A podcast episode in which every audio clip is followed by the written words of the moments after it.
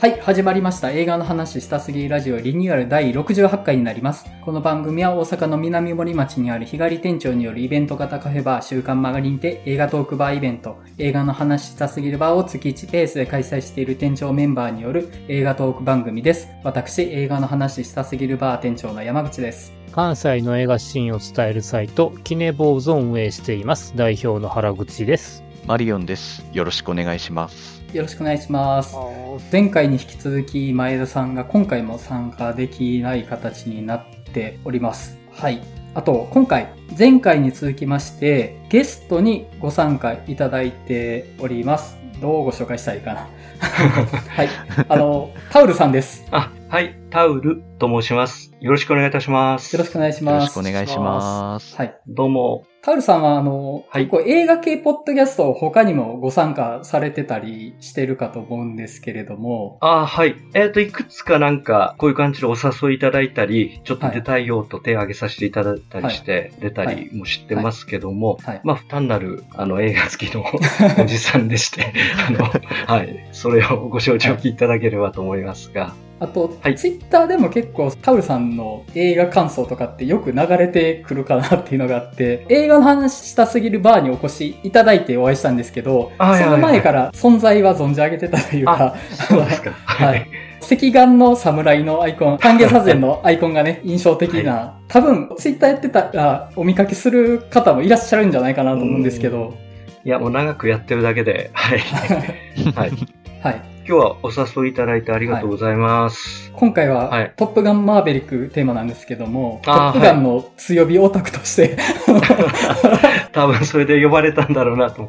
はい。これやるっていうのをツイッターで見たんで、ちょっとお便りでも出そうかなと思ってたぐらいなんで、本当に、はい、お声掛けいただいてありがとうございます。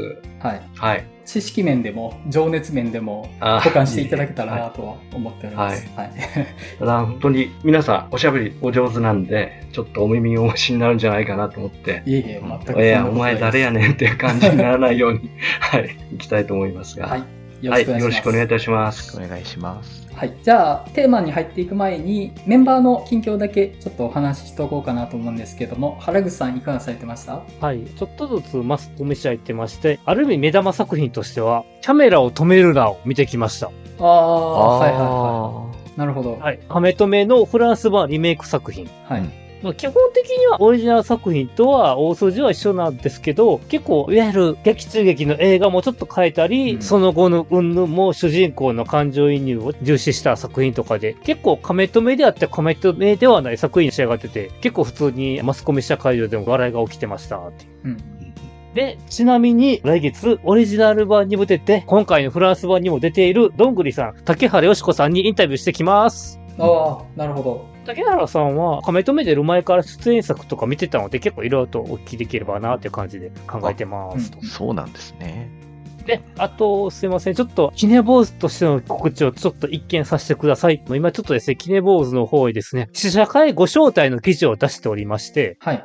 それがですね、6月27日の月曜日のシネリュープル梅田でですね、アプローズアプローズ、囚人たちの大舞台っていう試写会が開催されます。で、これはどんな話かというと、売れない俳優が刑務所の演劇ワークショップを通して、いわゆる囚人たちと一緒に上演に向けて奮闘する姿を描くと。で、しかも売れない俳優が五道を待ちながらを作り上げていくっていううん。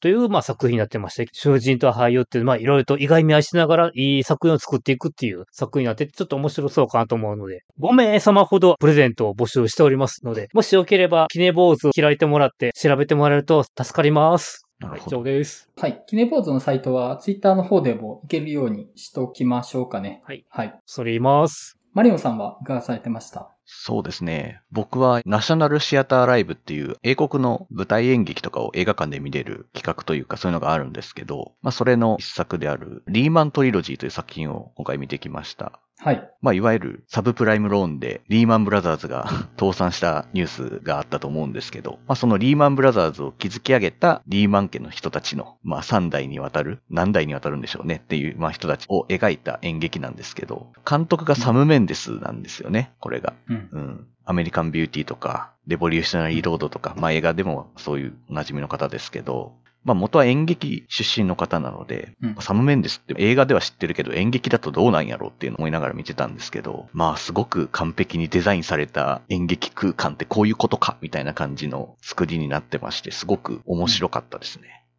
本当、うんうんオフィスの一室みたいな四角いガラスの部屋みたいなのが舞台にドンって置かれてて、その中でもう長きにわたる三代、何代にわたるリーマン家の一族の話を描いていくっていう、なんかなかなかすごい凝った演劇ですごく面白かったです。タウルさんも言ってませんでしたっけ？そうですね。私も、はい、見てきました。同じ回でした。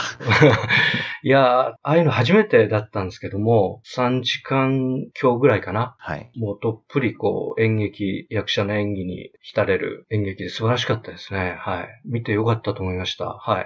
うんうん。本当にすごかったですね。本当。他なんかありますか？えっと、僕の方からも告知というか、をちょっとしていいなと思うんですけど、はい。私の友人の方がですね、ある映画の自主上映企画みたいなのものをちょっと今立ち上げていまして、その作品がですね、バーブスター、ビスタデルマーレへ行くというアメリカ制作のコメディなんですけど、これうんどんな映画かっていうと、まず作り手の紹介方からすると、今回の映画を脚本作ったのが、クリステン・ウィグとアニー・マモローという人なんですけど、クリステン・ウィグってゴーストバスターズ、女性版のリブート作品のあれの主人公とかやられてた方なんですけど、それとアニー・マモローという二人で脚本と、で主演も務めてるという感じなんですけど、で、この二人が前に作った作品っていうのが、がブライズ・メイズ、史上最悪のウェディングプランっていう超傑作級の面白いコメディというのを作ってる方々の最新作なんですけど、まあこれが残念ながら日本では劇場未公開で、アマゾンとかの配信でレンタルとかですれば見れる作品ではあるんですけど、で、まあその今回の友人の方がこの映画のことがめちゃくちゃ好きなので、映画館でやりたいということで、まあ自主上映という形で今回劇場でかけるという運びになったので、それを告知したいなと思ってまして、で、どこでやるのかっていうんですけど、今のところ8月の12日の19時頃に横浜のシネマリンという劇場でやります。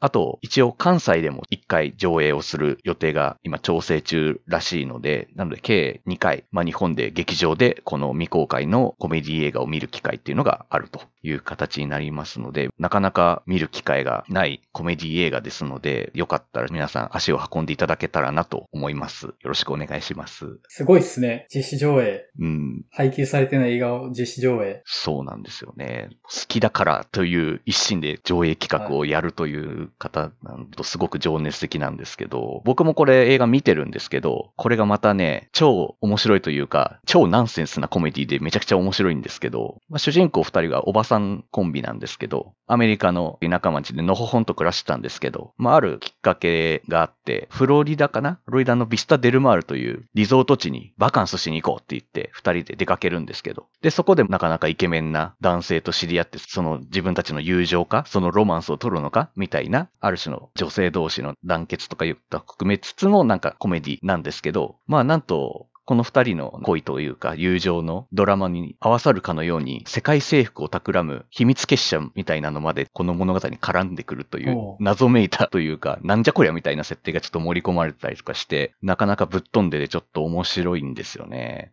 ちょっとこれはなかなか今の映画館ではなかなか見ることができない珍しいコメディ映画だとは思うので、この機会にぜひご覧になっていただけたらなと思います。はい。上映当日はマリオンさんいらっしゃるんですか？そうですね。関西での上映が調整中ですけど、まあ、あるとのことなので、まあ、そちらには足を運ぼうかなと今のところ思ってますね。横浜の方もね、遊びに行けたらいいなと思ってるんですけど、はい。どちらかには絶対足を運ぼうと僕も思ってますので。ポッドキャスト聞いてる方、やっぱ関東圏が大部分ではあるので、まあ、もし行けるんだったら、そうですね。リスナーさんとお会いできる機会にもなったりするのかなとはちょっと思ったんですけど。うんまあ、さすがにね、なかなか まあでも、ちょっと前向きに検討してます。はい。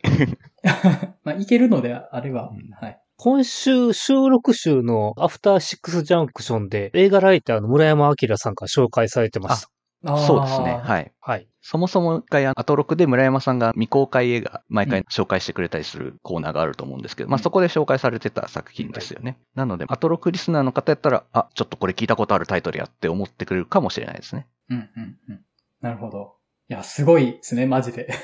いや、ほんとすごいと思います、本当ぜひ皆さん見ていただけたらなと思いますんで、よろしくお願いします。はい。では、僕はですね、最近見た映画、まず、機動戦士ガンダム、ククルス・ドアンの島、あドラゴンボールスーパースーパーヒーローと、キサラゲ駅をさっき見てまいりました。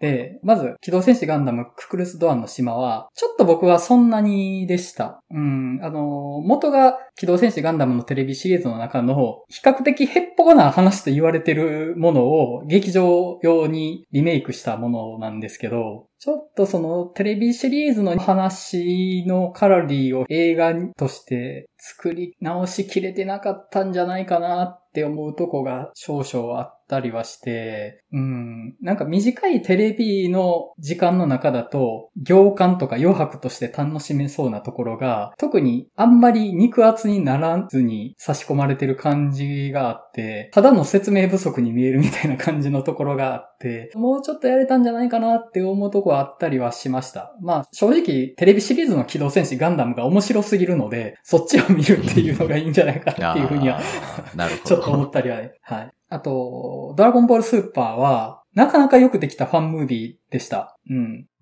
結構、小ネタが気が利いてるとこがいっぱいあって、うん。あと一番すごいのがね、ほぼ全編が 3DCG なんですよ。あアニメーションが。あれ、そうなんですか ?3D なんですか？あれって。3D なんですよ。えで、これが結構すごいことで、あのドラゴンボールのアクションってまあ、すごいガシガシ動くじゃないですか。はい。うんそれを 3D で動いて違和感がない。3D としてちゃんとアニメのキャラクターが動いているように見える。ほぼ波状がないんじゃないかなと思うぐらいには完成度が高くて、これなかなかすごいことだと思うんですよ、本当に。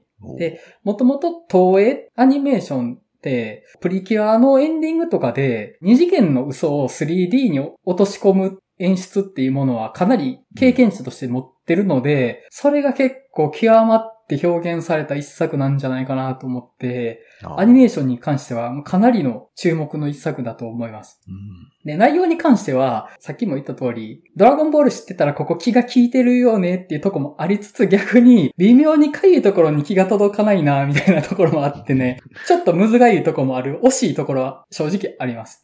うんこいつこんなこと言うキャラだっけな、みたいな。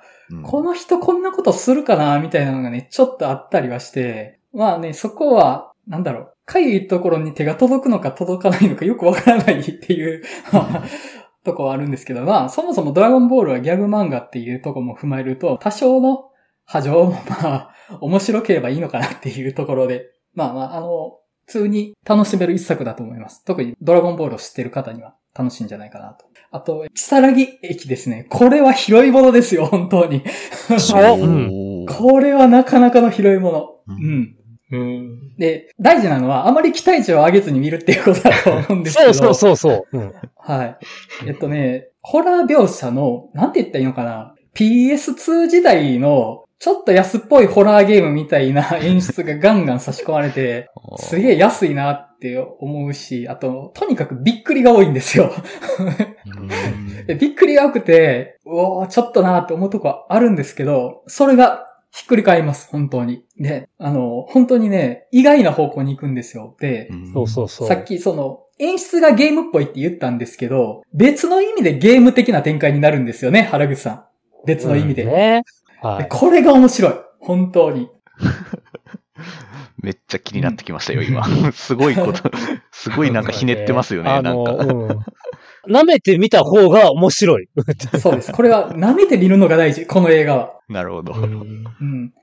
そうなるみたいなね。うん。で、本当にね、演出とか結構安っぽいし、いわゆるジャンプスケアみたいなびっくり展開も多いんですけど、そういうとこを含めてね、決して上等な映画ではないものとして非常によくできてるというか、めちゃくちゃ楽しめるんですよ、本当に。うんうんで、しかも展開がね、1ひねり、2ひねり、3ひねりぐらい行くんですよね。えーはい。でこれはなかなかね、広いものですよ。ぜひ、拾ったって言って楽しんでいただきたいです、これ。木更木駅。よかったです。はい。そんな感じです。はい。では、今日のテーマトーク入っていこうかなと思います。